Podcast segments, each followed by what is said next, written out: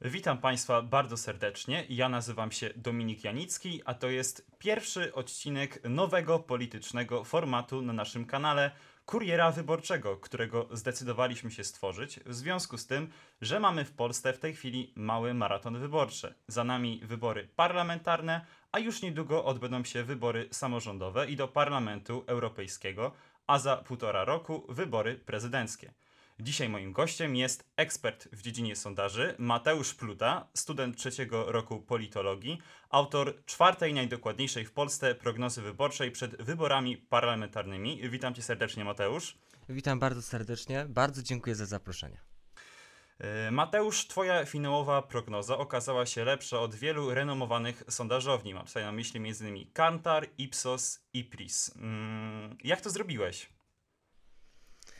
Recepty na sukces się nie zdradza. Naj, najlepsi kucharze tego nie, nie dzielą się swoimi receptami, ale generalnie no, od dawna interesuję się tą tematyką, statystyką, polityką i generalnie y, już pro, tworzę prognozy wyborcze od 2019 roku i z, z kampanii na kampanię y, nie ukrywam, że idzie to coraz lepiej. Mam nadzieję, że wy- wybory, na, które się zbliżają, wybory europarlamentarne, samorządowe, finałowo także prezydenckie w 2025 roku, no przyniosą jeszcze większy sukces, że nie będzie tą czwartą najlepszą prognozą, a być może najlepszą. No.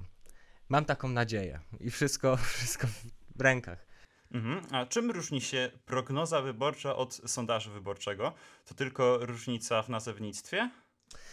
Wiesz co, to nie jest różnica w nazewnictwie. Bardzo dużo osób właśnie myli to, czym jest prognoza, czym jest sondaż. Często właśnie moje prognozy były nazywane sondażami, a to sondaże nie są. Sonda sondaż jest, mm, w Polsce jest taki standard, że sondaż przeprowadza się na próbie tysiąca respondentów różnymi metodami, czy to ankieter dzwoni do, do obywateli, czy twarzą face to face, czy tak na przykład z tobą rozmawiam, dys dyskutują. Ja takiego czegoś nie przeprowadzam. Ja, ja do nikogo nie dzwonię, z nikim nie rozmawiam na ten temat.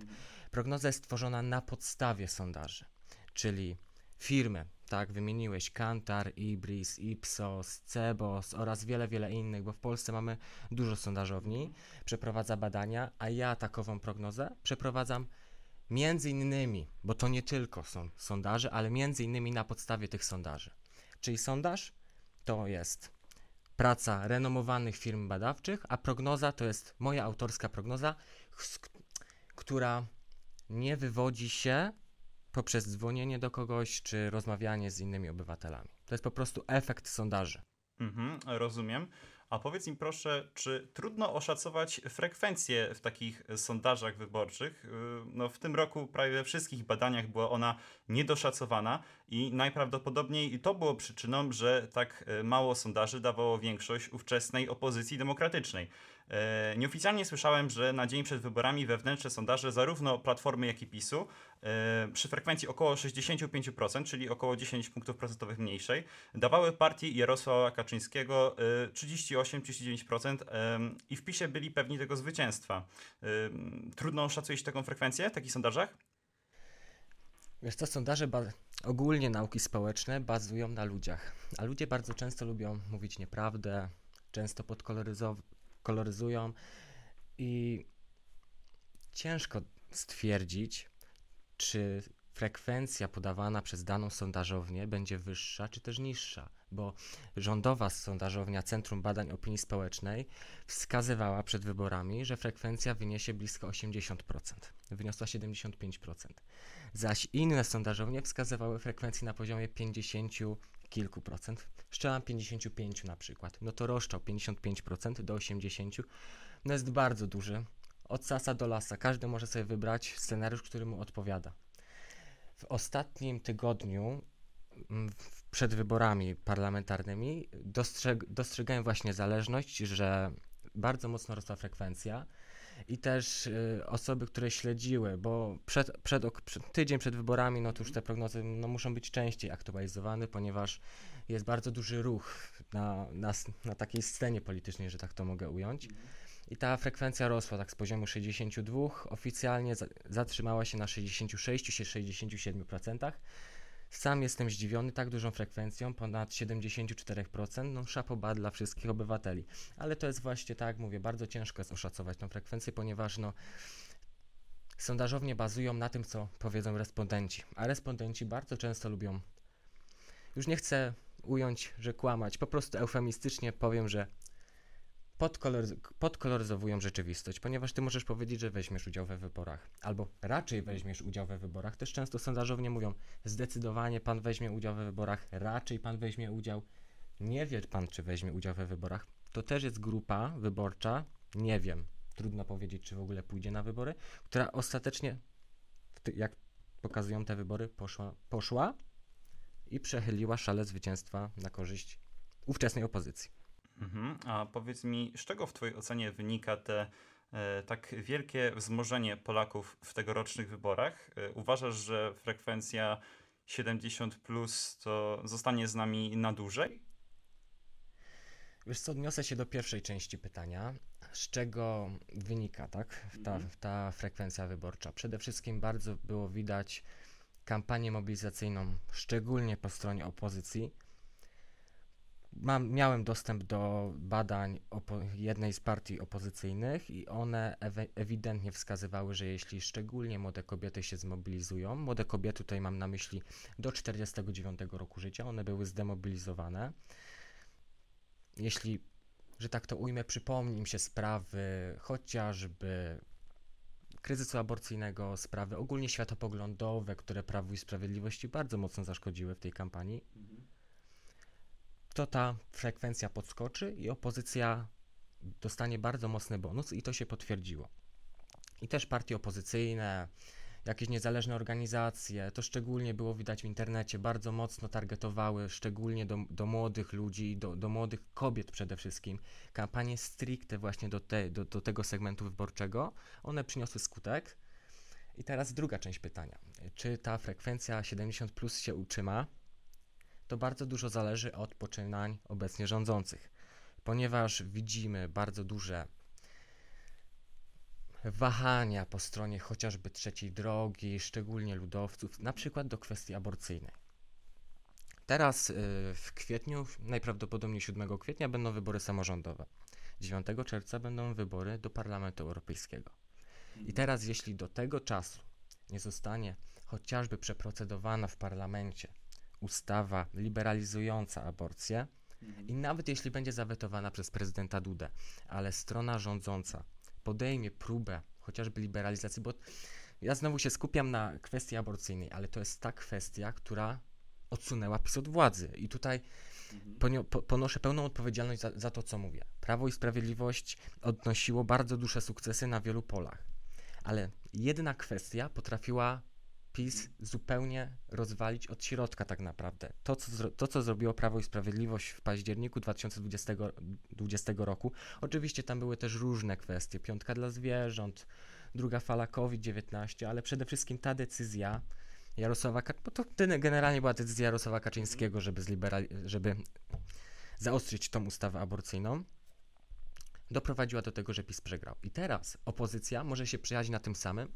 jeśli nie spełni swojego sztandaro- sztandarowego, sztandarowej obietnicy. I teraz tu nie chodzi o to, że ci wyborcy, którzy teraz poszli hucznie do wyborów, szczególnie młodzi, wyborcy, którzy we Wrocławiu czekali do godziny trzeciej, żeby wrzucić tą kartkę do urny, nie chodzi o to, że oni nagle pójdą i zagłosują na PiS, przy, żeby pokazać Platformie czerwoną kartkę, że oni czekają na tą ustawę aborcyjną. Nic takiego się nie zdarzy. Ale tu chodzi bardziej o to, że oni nie pójdą na wybory. I to już wystarczy. To Jarosławowi Kaczyńskiemu wystarczy, żeby najpierw wygrać wybory samorządowe, a później do Parlamentu Europejskiego. Myślę, że tutaj te, te, te, dwa, te, te dwa wybory, one są mało istotne. Tutaj gra idzie o 2025 rok i Pałac Prezydencki. Wszystko w rękach obecnie rządzących, czy ta frekwencja faktycznie pozostanie na tak, na tak wysokim poziomie. Życzyłbym sobie, życzyłbym sobie, żeby była jeszcze większa. Mm, Wracając jeszcze do tematów sondaży, myślisz, że one bardziej rzeczywistość kreują, czy ukazują ją taka ona jest? Zależy jakie. Kim ma zawsze dwa końce. Generalnie są, mimo wszystko ufam, wierzę i też tak będę mówił, że sondaże mimo wszystko oddają tę rzeczywistość. Trzeba bardzo mocno uważać na niektóre na niektóre wrzutki sondażowe, które próbują, na przykład jakieś nowe sondażownie, które nigdzie nie są wpisane w żadnych rejestrach, które pokazują jakieś wyniki.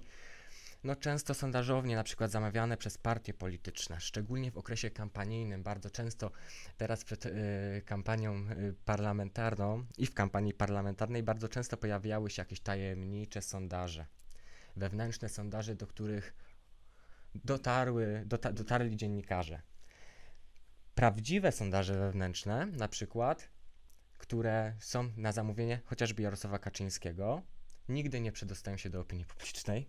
Mhm. To, to jedna kwestia. Druga kwestia, są, można robić takie wrzutki sondażowe, żeby przerzucić opinię publiczną albo uwagę opinii publiczną, publicznej albo jakieś tam sympatie opinii publicznej na inną kwestię, żeby usprawiedliwić jakieś swoje działania. Oczywiście takie wrzutki sondażowe, sondażowe były, są i będą, bo tak każda władza próbuje, próbuje zlegitymizować swoje działania.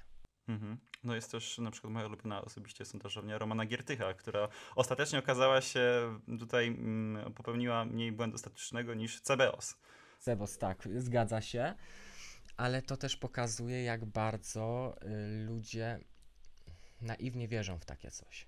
Mhm. No ponieważ jeśli jedna sondażownia bardzo mocno odbiega od wyników innych i później okazuje się, że ten błąd oczywiście był mniejszy niż y, rządowej pracowni, no ale mimo wszystko te wyniki bardzo mocno rozjechały się z, z oficjalnymi wynikami no to to pokazuje jedno, że jest zapotrzebowanie na takie coś, a politycy to po prostu wykorzystują. Mhm, jasne. E, dzisiaj w Sejmie ma być procedowana uchwała w sprawie mediów publicznych, e, która wzywa ministra Sienkiewicza do podjęcia niezwłocznych działań w sprawie odpolityczniania właśnie mediów publicznych. E, jakiś czas temu w Rzeczpospolitej mogliśmy przeczytać, że są sposoby na odwołanie zarządu Rady Mediów Narodowych, cytuję, całkiem legalnie. Z kolei Piotr Kaleta z PiS powiedział ostatnio, że jeże, cy, cytuję, jeżeli jakieś łapy sięgną po TVP, to policzymy się na ulicy. Moje pytanie, czy obecny rząd rzeczywiście ma plan na, kolokwialnie mówiąc, odbicie mediów publicznych? Ja generalnie nie wierzyłem w ten plan, mhm. ponieważ Prawnikiem nie jestem. Jestem tylko skromnym politologiem, więc nie chcę tutaj się wymądrzać w kwestiach prawniczych, czy to jest legalne, czy to jest nielegalne. Mhm. Jest ustawa o Radzie Mediów Narodowych, czy, na, czy to nam się podoba, czy nie. I w tym momencie każda. To jest ustawa. Mhm. Każda zmiana do, do ustawy musi być na drodze ustawowej podpisana przez prezydenta. Oczywiście wiemy, że prezydent tej ustawy nie podpisze. Mhm. I teraz wchodzą, y, tutaj strona obecnie rządząca próbuje wprowadzać jakieś zmiany na drodze uchwał. Mhm. Ja wstrzymam się z opinią. Mhm. Czy to będzie wprowadzane, czy nie. Dzisiaj rano byłem na 99% pewny, że faktycznie co, że faktycznie zmiany nastąpią i to bardzo szybko. Stan rozmowy na 19 grudnia, podkreślmy. Do, do, do, dokładnie, bo to nawet każda godzina na godzinę 18.50, tak, tak. ponieważ każda godzina tutaj jest ważna. Chociażby dzisiaj Okopres wypuściło artykuł, w którym napisało, że w czwartkowe wiadomości poprowadził już zupełnie inna osoba, Marek Czyż, czyli, czyli dziennikarz, były dziennikarz telewizji polskiej, który, który zwolnił się w 2016 roku mhm. po zmianach wprowadzonych przez Prawo i Sprawiedliwość. Powiem tak, no prawo, koalicja rządząca poszła już tak daleko z narracją, że trzeba od, w cudzysłowie odpolitycznić mhm. telewizję publiczną i ogólnie, bo to nie tylko media, to nie tylko telewizja publiczna, to także radio publiczne i Polska Agencja Prasowa że elektorat, szczególnie elektorat Platformy Obywatelskiej, no ale też inne, Trzeciej Drogi, szczególnie Polski 2050, Lewicy także. Myślę, że nawet lewicy bardziej niż yy, platformy. Chociaż tam różnice są bardzo niewielkie, ale oczekuje tych zmian. I tutaj jest prawdziwy test na skuteczność rządzących, ponieważ co by nie mówić, PiS był skuteczny w tym, co robił, szczególnie w pierwszej kadencji. I teraz dla Donalda Tuska przyszedł prawdziwy sprawdzian i myślę, że nie może zawieść swoich wyborców. Myślę, że, wy, że sprawa telewizji polskiej to jest taki sztandar, na którym Tusk razem z aborcją to były takie dwie obietnice do zrealizowania na teraz. Donald Tusk mówił, że potrzebuje 24 godziny, żeby odpolitycznić TVP, odpolitycznić, czyli odebrać telewizję publiczną PiSowi. No już się nie udało w te 24 godziny. Oczywiście można mówić, że to były taki skrót myślowy, etc. No zobaczymy, czy faktycznie do końca tego roku, nawet były zapowiedzi, że do Wigilii Bożego Narodzenia już telewizja będzie odpolityczniona i będzie w rękach obywateli. No zobaczymy. Ja tylko mam nadzieję, że faktycznie ta telewizja publiczna y, pójdzie w ręce obywateli, a nie pójdzie w ręce chociażby Tomasza Lisa. Ponieważ w telewizji publicznej nie ma miejsca ani dla Tomasza Sakiewicza, ani dla Tomasza Lisa, bo zamiana jednego Tomka na drugiego nie jest żadną zmianą. To jest moja opinia. Zgadzam się z tą opinią. Em, chciałem Cię jeszcze zapytać, czy mm, uważasz, że procedowanie prawa w sposób nie do końca mówiącym prawem, to ja myślę jeszcze oprócz mediów publicznych, na przykład plany wobec Trybunału Konstytucyjnego i KRS, znajduje usprawiedliwienie osób, które przez ostatnie 8 lat stawały murem za konstytucją. No teraz wiadomo, teraz e, PiS bierze, bierze na swoje barki obronę tej konstytucji. E, Ale chciałem zapytać się o opinię. Czy ona jest podobna w tych sprawach też jak e, w mediach publicznych? O, tak, zastrzegłem, pra... tak, zastrzegłem, prawnikiem nie jestem, ale w tym momencie musimy y, zdawać sobie sprawę, że zaczynamy stąpać po bardzo kruchym lodzie. Zmiany w Krajowej Radzie Sądownictwa, w- ten NeoKRS, później zmieniony na KRS, później znowu na NeoKRS. No w tym momencie to już wygląda bardzo komicznie i musimy zdawać sobie sprawę, że jest rotacja władz. Ta koalicja, która w tym momencie rządzi, ona nie będzie rządzić już wieczność, tylko w którymś momencie ona tą władzę straci. I w tym momencie możemy, tak chociażby w przypadku telewizji publicznej, podejmowanie decyzji niekonstytucyjnych, łamiących, pra- łamiących prawo, o, może odbić się czkawką dla obecnie rządzących. Wiemy, że jedna strona straszy drugą trybunałami stanu, sądami i tym podobnymi. Jak wiemy, PiS praktycznie nie wsadził nikogo, ale, ale Prawo i Sprawiedliwość, y, że tak to ujmę, inaczej y, definiowało prawo niż Koalicja Obywatelska, ogólnie szeroko mówiąc opozycja, która brała tą. Ob- bo to tak naprawdę był pierwszy, pierwszy taki wariant szerokiej obrony konstytucji, prawa. No, nie przypominam sobie, żeby za czasów innych rządów były podobne manifestacje w obronie konstytucji, w obronie prawa, praworządności, etc. I w tym momencie przywołam ten, ten, znowu ten przykład y, mediów publicznych. Strona, która brała w obronę praworządność, teraz może podejmować decyzje niezgodne z tym prawem. No, musimy też zdawać sobie sprawę z tego, że owa władza, no tutaj wezmę troszeczkę w obronę, jest między młotem a kowadłem. No bo z jednej strony coś obiecali wyborcom, a z drugiej strony Wartości. wartości, praworządność i etc. I w tym momencie nie ma, nie ma dobrego wyboru. W tym momencie Donald Tusk musi skalkulować, co mu się bardziej opłaca, a co nie. Og- ogólnie Donald Tusk, bo on jest oczywiście taką twarzą tej szeroko rozumianej, szeroko rozumianego obozu władzy w tym momencie. Mhm. A jak myślisz, y, jak y, koalicja 15 października, czy mm, jak tutaj mówi pro- profesor Antoni Dudek, y, kordonowa koalicja od konserwatystów z PSL po lewicę poradzi sobie w rządzeniu państwem? Y, Przykład z dziś. Europoseł, europoseł Robert Biedroń zaapelował do y, Szymona Hołowni, żeby, cytuję, poszedł po rozum do głowy w kwestii legalizacji aborcji, y, a jego poglądy nazwał antyludzkimi i niedemokratycznymi. Mm, Jakie są Twoje oczekiwania? Myślę, że moje oczekiwania tutaj są drugoplanowe. Przede wszystkim partie opozycyjne muszą skalkulować, czy opłaca im się stać po stronie swoich wartości, czy skalkulować to, żeby wygrywać następne wybory. Ponieważ wszyscy wiemy, jakie ma stanowisko PSL w sprawach aborcji, związków partnerskich, równości małżeńskiej, etc., ogólnie w sprawach światopoglądowych. Ale drugą kwestią jest, jest też oczekiwanie wyborców i myślę, że tutaj Szymon Hołownia ma badania, no i znowu odnosimy się do kwestii tych sondaży, badań, badania opinii publicznej, etc., że kwestia aborcyjna jest tym sztandarem, który powinien, powinien zostać mimo wszystko wprowadzony w życie. To jest moje zdanie. Pytasz y, mi się, czy ta koalicja ma szansę przetrwać 4 lata. To wszystko zależy od nastrojów społecznych, bo jeśli faktycznie Prawo i Sprawiedliwość będzie słabło, jeśli faktycznie telewizja publiczna zostanie y, odebrana PiSowi, to wielu wyborców PiSu, do wielu wyborców PiSu dotrze zupełnie inny przekaz. Oni dowiedzą się o sprawach, o których w ogóle nie mają w tym momencie bladego pojęcia. Jeśli PiS zostanie osłabiony, Konfederacja być może będzie w- skakać na progu wyborczym, jak ja to określam, to może być wariant przedterminowych wyborów. Zobaczymy. To na razie, to na razie jest błądzenie w mgle, ale na ten moment, na końcówkę roku 2023, na stan obecny, jaki jest, uważam, że ta koalicja musi przetrwać 4 lata i tak mi się wydaje, że tak będzie, że oni po prostu dociągną do roku 2027. Oczywiście tutaj tym cenzusem jest jeszcze mm, są wybory prezydenckie w roku 2025, no i to one tak naprawdę zdefiniują, jaka będzie ta druga, druga część tej kadencji Sejmu. Y, Mateusz, a jak oceniasz skład rządu powołanego przez Donalda Tuska? Mm, Nominacje, zwłaszcza z ramienia PO, mm, tak zwanych zadaniowców, mm, frontmenów pokroju Radosława, Radosława Sikorskiego czy Bartłomieja Sienkiewicza wzbudzają kontro- kontrowersje wśród wielu komentatorów. Y, Tym bardziej, że w kampanii mówiło się o nowej jakości.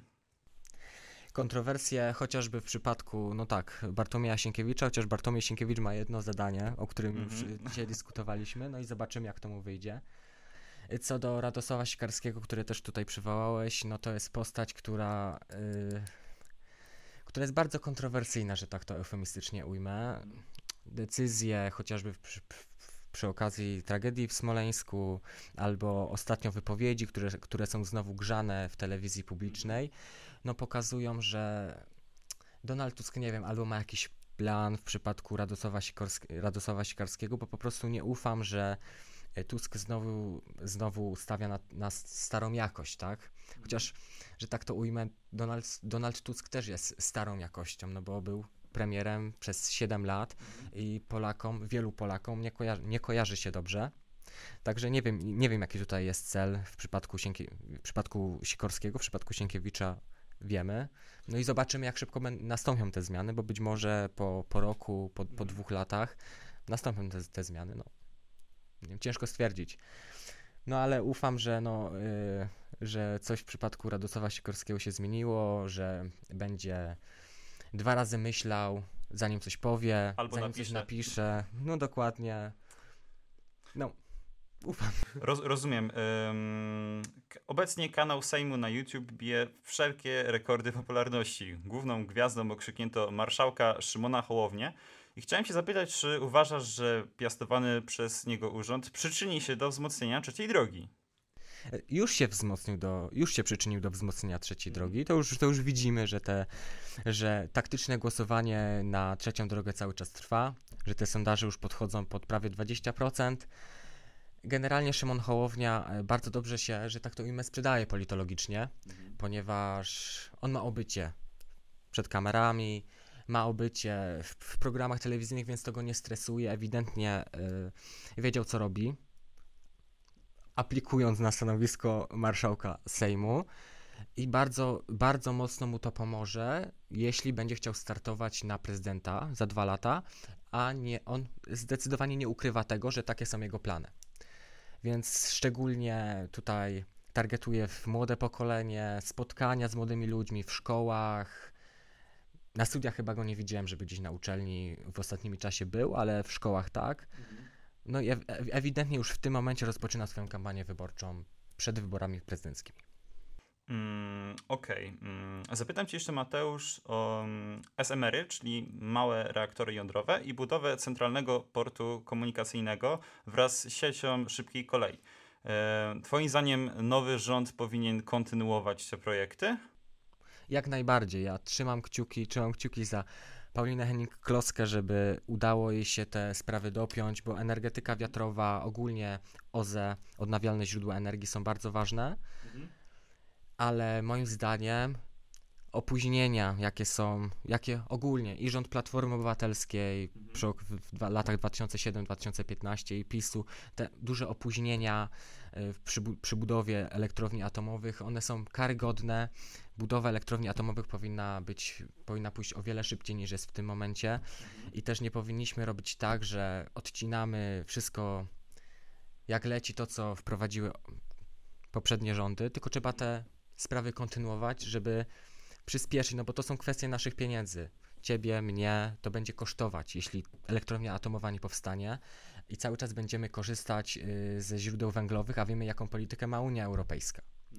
W przypadku centralnego y, portu komunikacyjnego, tak, no, politycy obecnej y, władzy, tutaj chociażby pan Lasek, który, który już się pokazał swoje doświadczenie przy okazji katastrofy smoleńskiej. No, każdy może mieć zdanie, jakie ma. E, W tym momencie mówi, że trzeba, to, że trzeba port komunikacyjny zamknąć ten cały projekt i kaput. No, moim zdaniem to jest bardzo zła polityka, taka krótkowzroczna.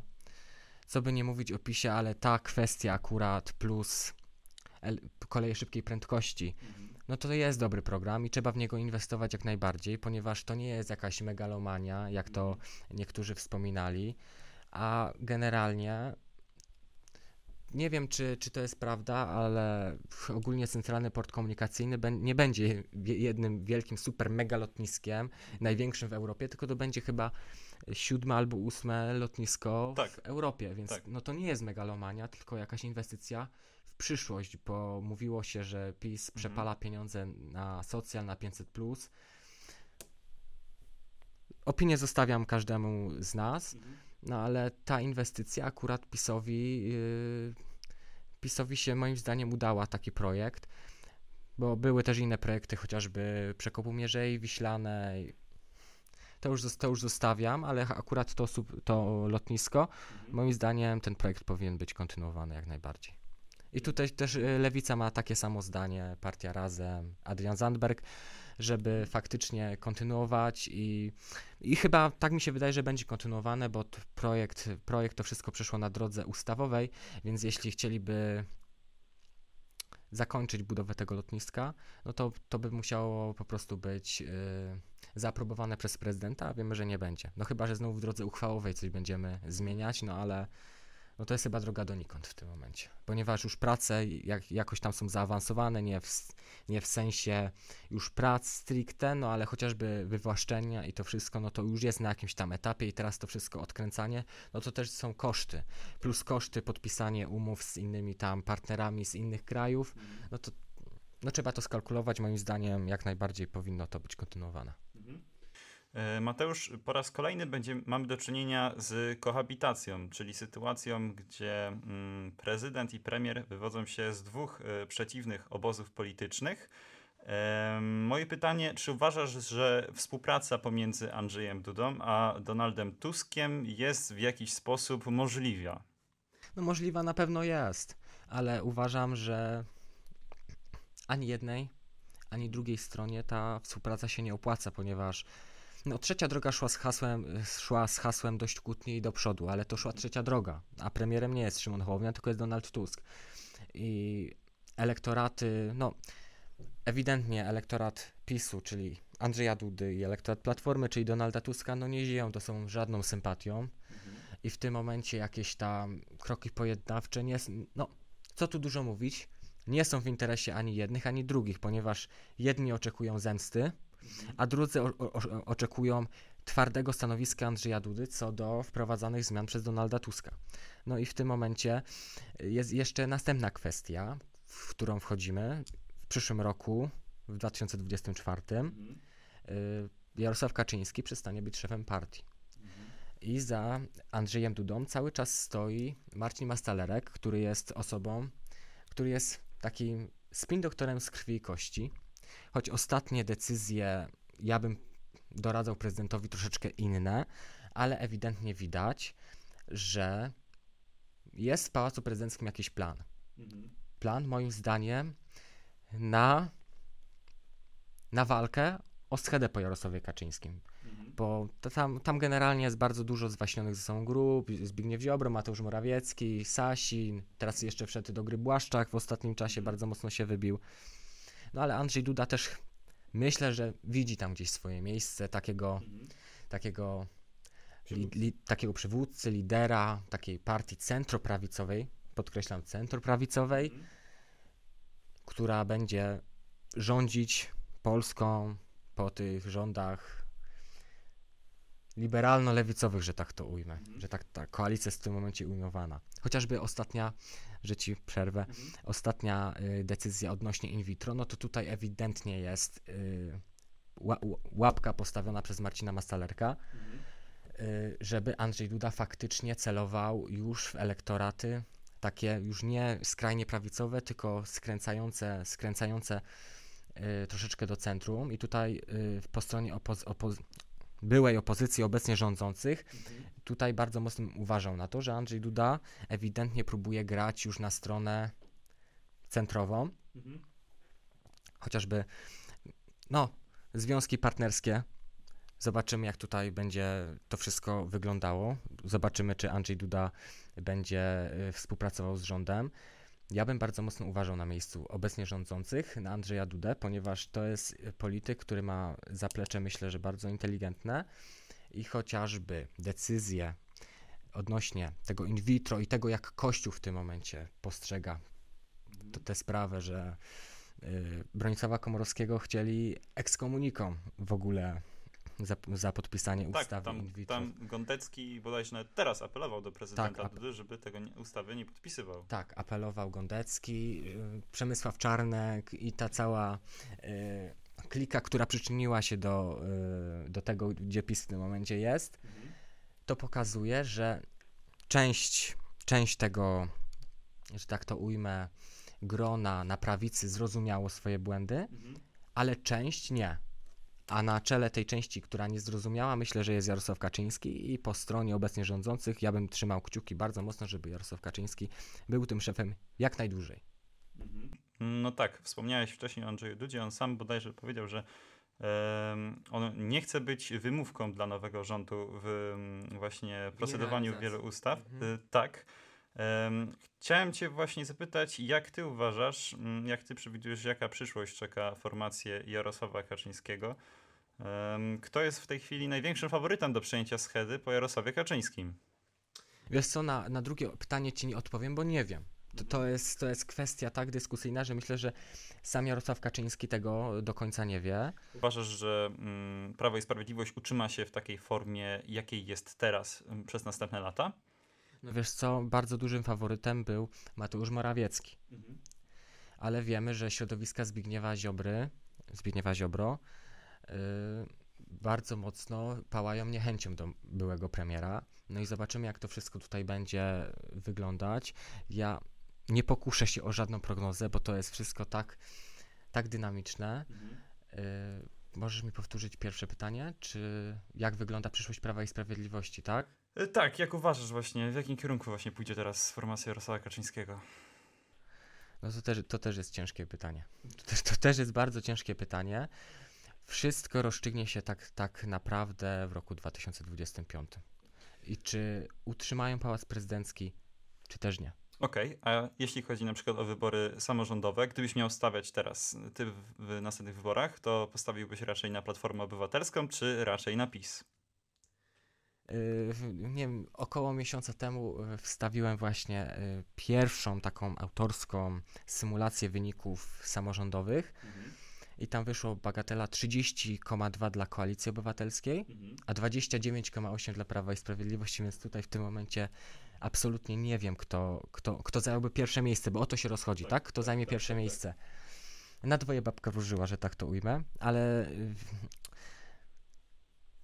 iście prawdopodobnym jest to, że Koalicja Obywatelska nie wystartuje sama w tych wyborach, a y, będzie wsparcie ze strony lewicy, ponieważ system, system, no w wyborach samorządowych system Donta, ale te, te okręgi wyborcze są tak pomniejszone, jest ma, tak, tak mało mandatów, że lewica przy tam bagatela 7 punktach procentowych poparcia wyciągnęłaby też około 7 mandatów, więc to by była totalna klapa tego grupowania i już tutaj widać zabiegi ze strony no, Włodzimierza Czarzastego, ale już teraz włączył się Robert Biedroń, żeby faktycznie połączyć te siły, ponieważ nawet nigdy w polityce 1 plus 1 nie daje 2. I to chociażby było widoczne przy okazji startu Koalicji Europejskiej, gdzie została pokonana przez PiS. Ale w tym przypadku nawet y, 5 punktów procentowych, które przeszłoby do Koalicji Obywatelskiej, daje taką premię mandatową w systemie Donta, że to opłaca się jednym i drugim i zdziwiłbym się, gdyby taka lista nie wystartowała, ponieważ byli, mielibyśmy w tym momencie listę centrową trzeciej drogi i centrolewicową albo lewicową koalicji obywatelskiej i, i lewicy właśnie. I to myślę, że byłoby bardzo, bardzo w porządku scenariusz dla obecnie rządzących. A uważasz, że Prawo i Sprawiedliwość ma szansę zachować władzę w jakimś sejmiku poza województwem podkarpackim? No wiesz co, y, ma szansę zachować y, właśnie poza, ma szansę zachować władzę w sejmiku podkarpackim, ale ma szansę, to nie jest pewne, że tam zachowa. I też w, z takich wstępnych wyliczeń wynika, że także w województwie y, małopolskim i lubelskim tam to wszystko będzie się y, obijać o jeden mandat, czasami dwa, więc to jest kwestia otwarta właśnie w tych sejmikach, być może także w świętokrzyskie, ale tam znowu PSL jest bardzo silny i zobaczymy jak ta lista PSL-u albo trzeciej drogi, no raczej trzeciej drogi będzie ułożona i no to jest kwestia otwarta. Ale proszę zobaczyć jak właśnie mm, ta linia podziału poszła bardzo mocno na wschód. Dyskutowaliśmy dyskutowali eksperci w roku 2008, 2018 o województwie dolnośląskim, były też dyskusje o, woj- o województwie lubuskim, śląskim przecież, mazowieckim, że tam Prawo i Sprawiedliwość miało szansę i w niektórych szanse miało, bo zdobyło władzę, a w tym momencie już mówimy tutaj o bastionach PiSu, więc, więc widzimy jak bardzo PiS osłabł w ostatnim czasie. Mhm. E, I może już na trochę na koniec e, trochę tego political fiction, a mianowicie wybory prezydenckie 2025. E, Jakie są Twoje przewidywania odnośnie czekającego nas wyścigu po prezydenturę? Kto jest na ten moment może faworytem w ogóle, by zostać kandydatem wśród ówcześnie rządzących? Postawiam na jednego kandydata, będzie to Szymon Hołownia, jak pojawiały się takie pogłoski, czy raczej Platforma wystawi swojego kandydata i pozostałe partie koalicyjne też wystawią swojego kandydata? Wiesz co, ostatnio przy, były przecieki medialne, że jakoby mm, chyba we wprost się ukazały. Tak, bodajże Joanna Miciołek. Joanna Miziołek tak właśnie podała informację, że Donald Tusk bardzo mocno zaczyna przychylać się do kandydatury Szymona Hołowni. No to by było bardzo ciekawe, ale też bardzo przemyślane ze strony Donalda Tuska. Zobaczymy, jak to wszystko się ułoży, ponieważ nie, wy, wy, nie wystawienie kandydata przez Platformę, bo to myślę, że to w takim wariancie będzie wyglądać, że Platforma nie wystawia kandydata i umożliwia w tym momencie kandydatowi trzeciej drogi przedostanie się do drugiej tury. No bo jeśli Trzaskowski wystartowałby, no to Trzaskowski logicznie wchodzi do, yy, do drugiej tury. A może nawet sam Donald Tusk.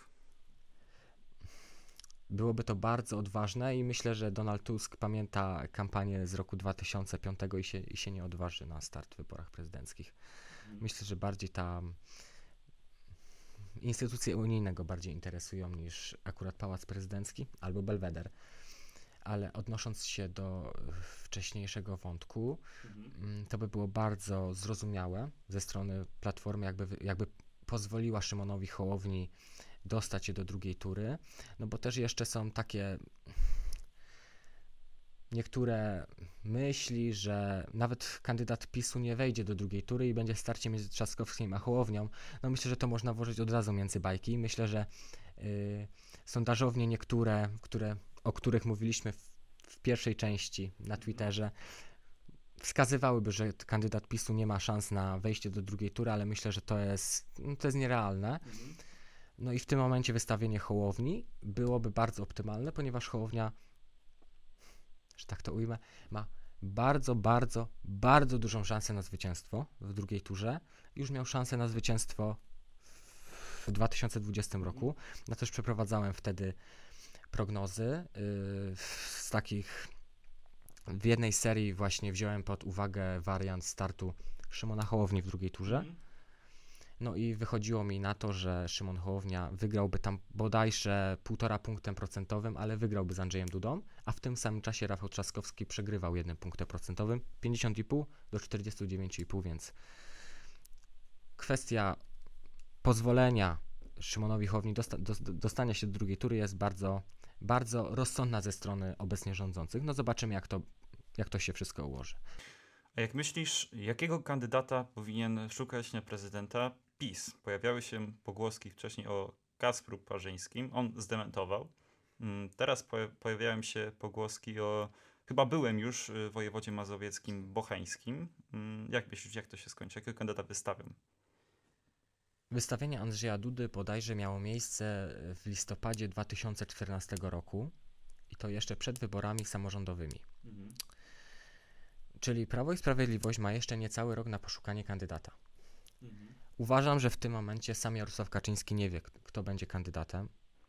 Mateusz Morawiecki myślę, że, że nie będzie tym kandydatem. Jeśli Jarosław Kaczyński faktycznie ma jeszcze taki instynkt samozachowawczy i myśli o, o dobrym kandydacie. Bo my wiemy, że Andrzej Duda miał nie wygrać tych wyborów, tylko miał zdobyć do, bardzo dobry wynik. I żeby pomóc, tak, i żeby pomóc PiSowi, tak, mówimy o roku 2015, i pomóc PiSowi wybić się i dojść do władzy yy, na jesień. Skończyło się jak się skończyło. Jasio Kaczyński sam był zdumiony tym, że Andrzejowi Dudzie się udało. No i w tym momencie uważam, że nie chcę być tutaj dorad- doradcą nikogo, ale uważam, że Prawo i Sprawiedliwość powinno wystawić osobę mało znaną. Czyli tak, to, tak, tak powtórzyć stricte w stricte scenariusz z 2015 roku, z tym, że y, płeć kandydata powinna być inna. Nie powinien być to mężczyzna, tylko powinna być to kobieta.